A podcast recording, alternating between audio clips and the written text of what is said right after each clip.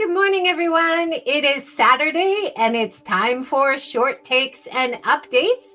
I am Joy Jarman Walsh, based in Hiroshima.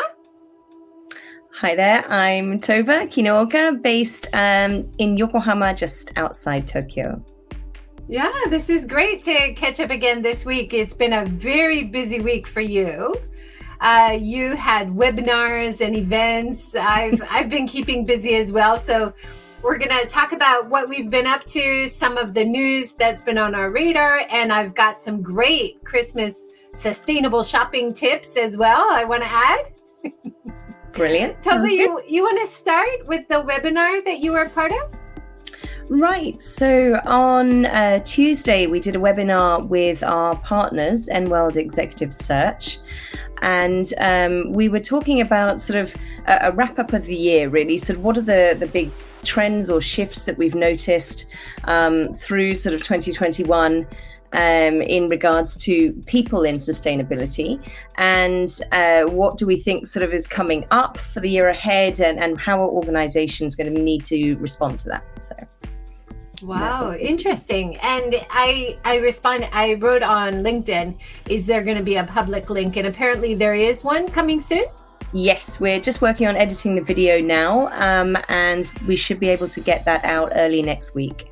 That's the plan. I think that's that's great theme because often uh, sustainability, the whole idea is only on planet, only on the environment right. side, but yeah. having uh, focus on people because of course we're not going to make things happen for the planet side without getting people involved okay. and the planet side definitely affects people so people are an important part of the equation all right? integrated all integrated yes. what we were sort of particularly looking at is um, if organizations are now getting really serious about sustainability, which many of them are, which is fantastic, long overdue. Um, they're having to suddenly build teams or roles, um, you know, departments, sustainability departments perhaps, or people are having to take on uh, responsibility for sustainability initiatives within the company. So we were looking at, you know, what what kind of things do they need to be able to do those jobs well what should companies be looking for? Because it seems that some companies go out with this wish list of okay we're going to have a chief sustainability officer they need to have this resume um, with all these things. Um, and very few people tick all of those boxes. Nobody knows everything about this topic, right? It's huge. You've got the whole reporting side, the ESG side. Um, you've got to understand supply chain, you know, issues and so on. It's it's huge, and nobody's an expert really in all of it. So, you know, a lot of companies had that kind of wish list, but then realizing actually nobody is out there to do this. So, in that case, what do we need to be looking for? Um, so we had a discussion around that, and hopefully we'll be able to share the video soon, and people can have a look if they're interested. That sounds really exciting. I've I've been working on a project recently which hopefully I'll be able to announce next month, but working on how businesses can better communicate to the customers about mm. the good work that they're doing. Like yeah. making a more simple way to talk about it. I think I see so, and this is the reason I wanted to become a consultant in the beginning because I see so many businesses who are doing so much, but they're not talking about it. And the customer doesn't really know how they mm-hmm. are different from business as usual. So exactly. excited about trying yeah. to help that clear communication with a new project. So yeah, excited. Now I am drinking something really exciting right now, and this is a new find for me. Yeah. I went to a pop up shop yesterday. Now, this is, I'm trying for the first time. This is a game changer in terms of sustainability and coffee. Okay. Ah. This guy, Yuya Roast. Yuya is going to be one of the guest speakers at my next Seeking Sustainability event in January and I don't know why I said that really weird. January, Jan, January, January, yeah. um, he he started a company called Yuya Roast, and he does direct trade for his beans. But now he's starting to mix. Now get this rice, genmai rice. He's roasting and mixing with beans to use Japanese rice, which is yeah. something we have enough of, of all the products in Japan. and uh, organic genmai rice mixed with direct trade, fair trade huh. coffee beans. Yeah. So it's cheaper because you're using a local resource. Mm-hmm. And the coffee industry around the world is now panicking yes. because there just isn't enough sustainable coffee. Mm-hmm. Production, yeah. right? Yeah. So I'm drinking it right now. I have to tell you, I don't really notice a difference wow. with regular coffee. Yeah, it's a real game changer. I was really excited for him. And because he's been talking about it so long, when I why when I'm really excited. He's like, yes, someone's excited. Good, because this is new. This is like revolutionary, right? Fantastic. There's a so lot really going on in the, the, coffee industry, I think, that's really interesting. We, we did a huge project um, this year with uh, a Japanese coffee maker. Um, it was one of the top 10 in the world, and this was their first um, ever foray into sustainability, which was interesting.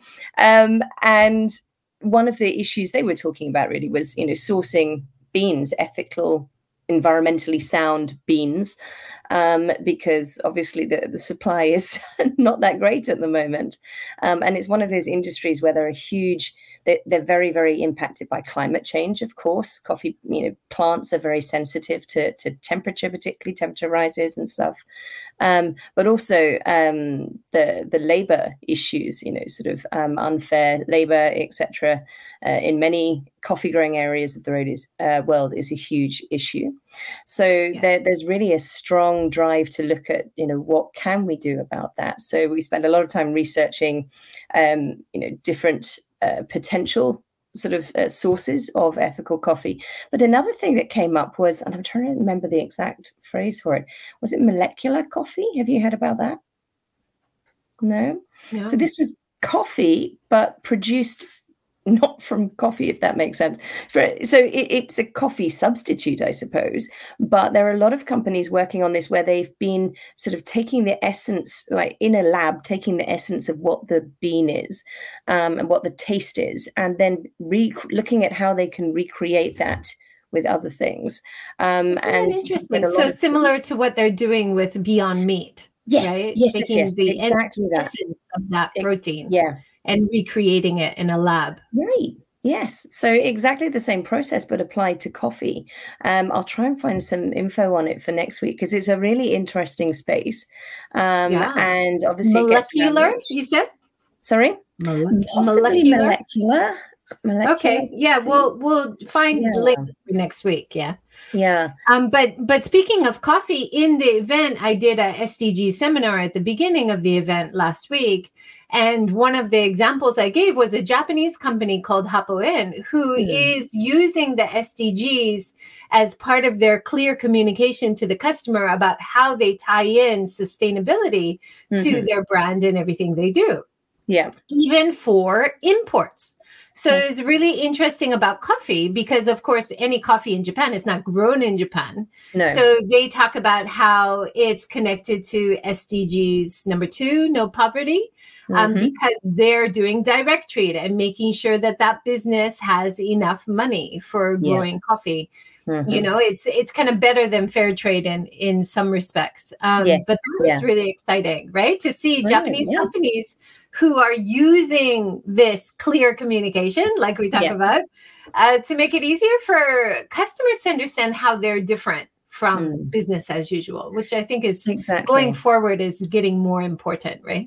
Well, I think so because a lot of the, you know, through necessity, a lot of these products that are better sourced, um, you know, more ethical, more environmentally sound, are a little bit more expensive because of the additional costs involved. So if you're asking a consumer to pay more, you need to have a really clear story for why that is, you know, why you're asking for more um, and to help them understand that you know yes you, they're paying a little bit extra but look at the the benefits of that the impact of that so that story really needs to be clear doesn't it definitely so finding ways where we don't overwhelm the customer you know but mm. and make it seem like it's too complicated i can't take that in uh, yeah. so a simple way to communicate where it's good for the business but it's also good for the customer Absolutely. then they can make going forward. Choice. Yep. Yep. Yeah, definitely. Uh, another company I'd like to mention is Second Harvest. Ooh, so yes. they're they're based in Tokyo. We were talking about food waste uh, before. You can donate money, and um, I gave ten percent of all the income I got off YouTube this year, and gave it to Second Harvest, and it bought like seventy five meals, and mm. so it makes you yeah. feel really good about giving like challenging yourself to give a certain percentage of the income that you get and uh, giving it to an organization which really does good for not only people by providing food to people in need, but also reusing that food waste, which is right. almost 40% in Japan. It's ridiculous, yes. right? It's it's really high. So it's tackling two really important issues at once with with what they do. It's brilliant work. Yeah. And you can donate money, but also if you're in Tokyo, you can donate time. So yes. as a volunteer, they need people to help uh, receive the excess food from supermarkets or restaurants and sort it out and get it to where it needs to be. Um, there's also other kinds of volunteer activities you could do. So yeah, definitely check out Second Harvest. Yeah, that's a good one. Yeah. Another one I don't think we've mentioned yet, but one of my all time favorites is Lush, of course. Lush ah, is yes. fantastic, especially in Christmas time. Um, if you go into any Lush store, and they're all over Japan, and all of the products Lush sells in Japan are made in Japan, right? And yeah. they do have yeah. to like source in ingredients from other countries. But I didn't realize that till a few years ago and is so impressed. And they yeah. have been doing so much with reducing packaging. Mm-hmm. So even the plastic containers that they use at their store, um, if you collect three of them and bring it back, they'll give you a, a free, free face scrub, I think. Um, and they basically don't do any packaging anymore. Like they just really want you to use your own package. Uh, they have uh, embraced the furoshiki, right? So around the world, you can use their knot wraps, which is furoshiki, um, to wrap your your presents, and they've got really cute things for Christmas. So definitely go. Uh, yeah. Be a patron of your local Lush store, especially at Christmas time. Well, my son's requested one of their bath bombs for for Christmas. He loves the bath bombs; they're incredible. Yeah. So uh, Some, sometimes you need a bit of cleanup time after the bath bomb yes. because of all the of all yeah. the colors and dried flowers and everything in there, right? yes, yeah, that's true. But they do smell fantastic. So. mm-hmm. um, another one I came across, which is really interesting, and I hope my son's not watching because I'm going to try to get him one for his Christmas a skateboarder, Japanese skateboarder, I read about on this website, Tokion. Uh-huh. Um, and they did an interview with him. He has started reusing offcuts of denim from the denim industry in Japan and making daruma, daruma dolls covered, covered, covered in uh, upcycled denim. And it looks so cool is oh, really cool. So um, he doesn't have like a, a website where he's selling it, but he said mm-hmm. if you write him a message uh, through his Instagram, yeah, let me just show his Instagram here. Aren't they wonderful? Isn't that great? Yeah. And so his Instagram is a craft. Mm-hmm. And he shows how he makes it, and aren't they great? It's so, wonderful. I think. Yeah, I, I hope they're. I hope they're not too expensive because I have asked him for a price list. but yeah, I love them, and my my son is a skateboarder, so I'm sure ah. it's something ah. that he'll appreciate as well. Yes, yeah, no, that's wonderful, and a really unique gift, and really interesting things. At this time of year, it's really hard, isn't it, to think about what what can you get people and right um, yeah you you, and i think i think we yeah. talked about it before right like mm. um thinking about something meaningful not just yes. buying quantity but buying yeah. quality right quality, finding yeah. something that you really think somebody's going to like and even if they don't like it maybe they could pass it on to someone who would like it or yeah can they use it for a long time or could it be if if it's from upcycled something anyway even by purchasing it you're you're doing a good yeah. thing for the environment and people planet profit balance right? Yes yeah exactly.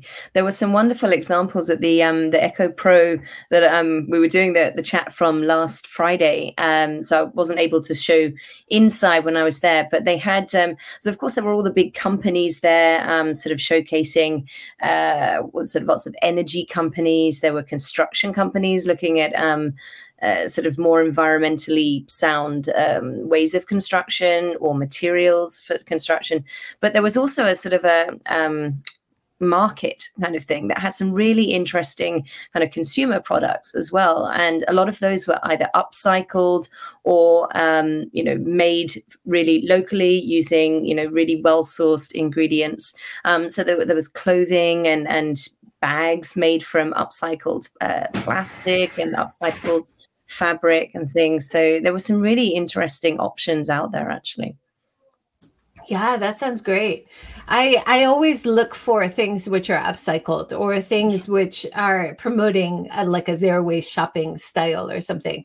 And I was so encouraged yesterday not only to find Yuya, but he was collaborating with a vegan curry maker who was also doing a little zero waste shop and uh, also a raw vegan sweets person. So all these young innovators, entrepreneurs, I just I get so much positive energy and hope from them for the future. It's so exciting. So I hope to have them on my show and help promote what they're doing even more to a wider audience because I like I said before, I just think most people don't realize how special that is, how unique that is compared to business as usual, right?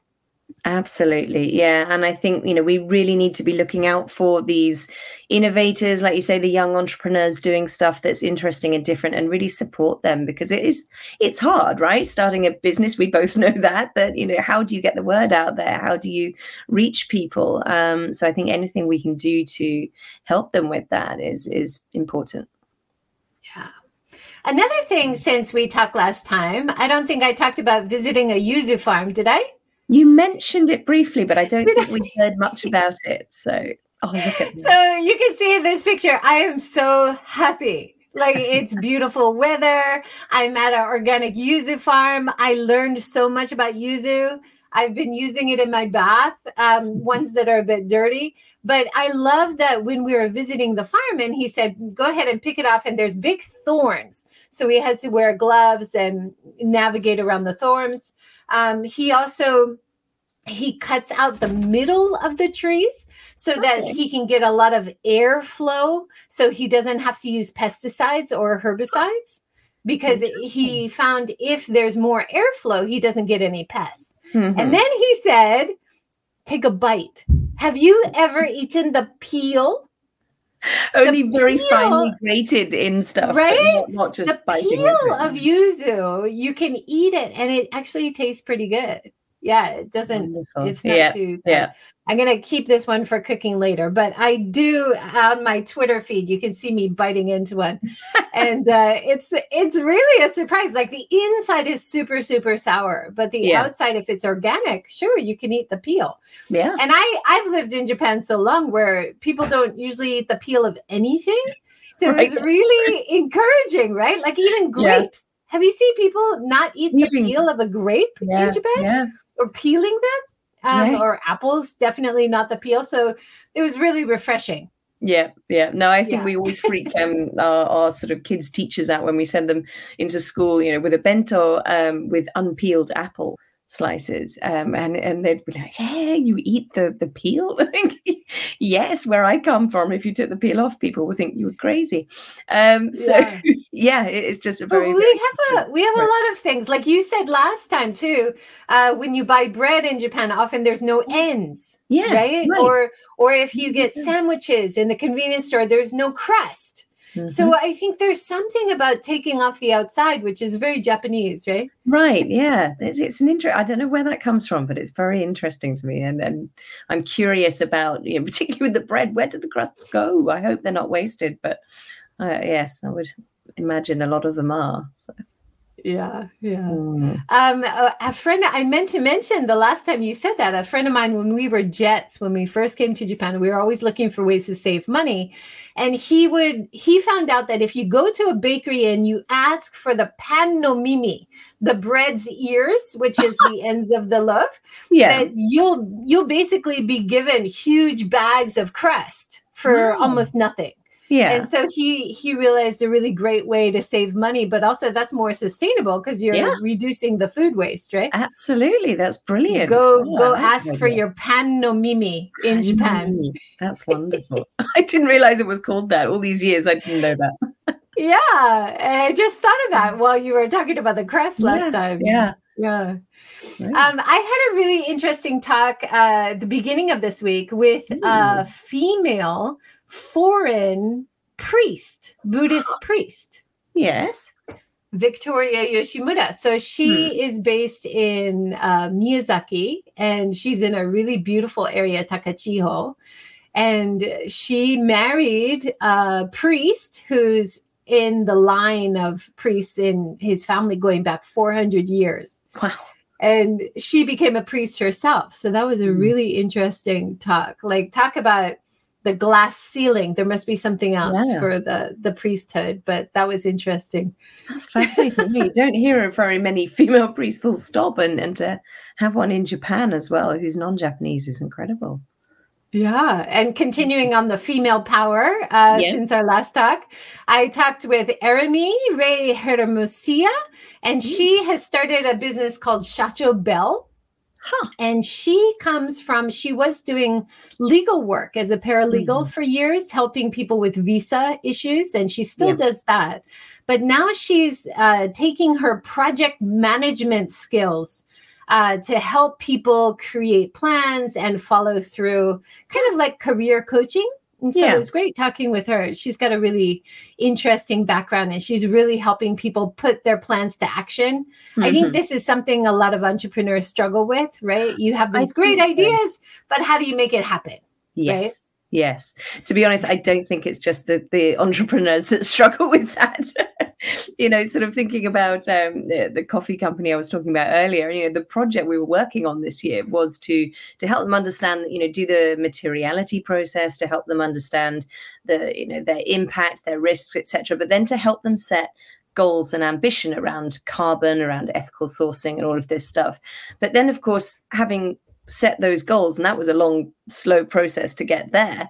Um, they then need to work out, okay, so how are we going to achieve these? And that's it's really hard, actually. Um, you know, all these companies now are talking about setting zero carbon targets or sorry, sourcing targets. They're all coming out with you know saying the right things but actually working out how they're going to do that is really quite tricky so I, I think yeah for any um, organization, whether it's a, a, sort of a one person startup or these big companies, you know, really mapping out that journey, having clear milestones, actions underneath those is um, a really, really important part of the process. Yeah, definitely. Having someone also that you're accountable to. Yes. Um, who who you make a plan with and then they check up on you later. Like you need that. Especially it's so easy to yeah. just give up and say, it's not working. Oh, but if my coach is gonna check, oh, I better make it work, or at least have something to tell her, you yes. know? And she really helped me recently um doing government subsidy paperwork, which is oh. so confusing but uh, she introduced to me that I might be eligible for some government subsidy for new okay. projects. And so uh-huh. working with her was like a lifesaver. Wow, brilliant. No, that yeah. sounds really helpful, especially like you say, for the smaller companies, we might not know about these things that are out there. We don't have the resources of the larger companies with their legal department who can go and look for this kind of stuff and know how to fill it all in. So um, it sounds as though what she's doing is really helpful, particularly for the smaller organizations.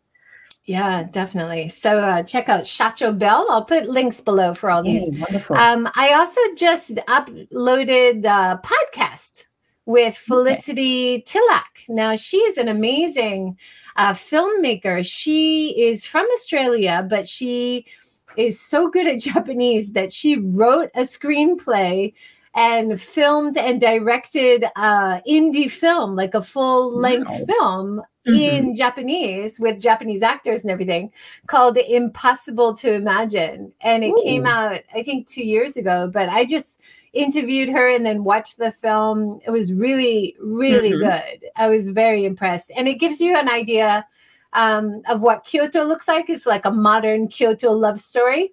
Yeah. Um, but she also is doing these really interesting short documentaries, like interviews with people in Kyoto. So mm-hmm. she interviewed a guy who is running a really popular uh, cafe called the Jam Jar. and uh, he's just closed it after five years, but it's how he built mm. community he reutilized an old minka japanese style traditional like house yeah and so some local japanese people from the community also really loved coming in mm. and taking in this amazing atmosphere that they grew up with but it's yeah. becoming less and less in japan yes. mm-hmm. so it was a really beautiful little documentary she's a talented lady mm, fantastic i'll have to go and look for that yeah, so those were some highlights uh, from the last two weeks. And then um, at the event, we had uh, organic farmer Thomas Klepper, who was talking about composting and uh, doing his farm. He does uh, animals as well. So he has chickens and goats and sheep on his organic farm. And yeah. he does no till farming which oh, is brilliant. a kind of a different yeah. style of organic farming. Have yes. you ever heard of um, Fukuoka Sensei, who wrote uh, the one one straw revolution, the mm. really famous book? So he he had the idea that you don't need to till the soil that you shouldn't disturb the soil. And um, so Thomas is kind of following on from that idea and just aerating. So his farm is Pitchfork Farms because you just put air in the soil, but you don't till it all up. And uh, he was talking about the benefits of that. That was really interesting. that's brilliant. No, I think that's really beginning to be become quite a movement um, with, with, farming, but also a lot of sort of uh, hobby gardeners and things as well. Um, I know my father's been doing this back in the UK and was, you know, talking a couple of years ago about starting to do his no-till vegetable patch and so on. So uh, yeah, it seems that awareness is really building around that. Yeah, and if you haven't read that book by Fukuoka Sensei, it's amazing. It was a really interesting read. Um, he was uh, like an old Japanese guy, and he was really passionate about no-till and about growing food. Mm-hmm. He asked elementary schools all around his area to for the kids to collect all the seeds from their lunches, and then he would collect all the seeds and he would take it to Africa and make these clay seed bombs and just put them down and see what would grow. He was so inspiring. Like he was uh, really amazing. Right. No, I do remember now. You, you describing the seed balls. Uh, yes, I do remember reading something about that. Amazing. Yeah, yeah. Mm-hmm. And we we had another speaker, uh, Michiaki Nishio, who designed this. It's like a puzzle, a wooden puzzle, based on the topography of what Hiroshima's rivers look like. And so he was explaining that. It's really interesting. Mm-hmm. Um, he also knows a lot about, you know, Miyajima Island in yes. Hiroshima. So he knows a lot about how one of the old pavilions, Thousand Mat Hall, how the wood was repaired. So mm-hmm. if you mm-hmm. look at the old wood when you're there, there's some gourd shape repairs in the wood. Yeah. And so he was talking about uh, what he, him, and some other researchers think is connected to uh, Hiroshima's history based on the feudal lords and how those symbols have special meaning and stuff. So that was really interesting. Wow, fascinating stuff. so that that catches me up. Anything else been on your radar? Any other events um, you've been a part of? I think that's it really. There was just the one event this week. It was just all um, a lot of client work in between that. I think it's coming towards the end of the the year, and people are suddenly trying to wrap things up and get stuff ready for next year. Um, so it's been be- very busy because of that. So uh, in a good way, which is good. Yeah. But uh, no, I think that's everything from me. Oh, good. So you can have a nice break, not too much work and leading Looking to the end to of the year. A couple oh, of good. bits are happening next week, but then yes, hopefully a bit of uh, downtime, much needed. Nice. Good, good. Um, I did write a Medium article this week as well uh, called Compost is My Christmas Wish. so in compost um, i talk about my experience of course visiting the zero waste town of kamikatsu in shikoku mm-hmm. island where they're trying to sort uh, into 40 categories for their garbage.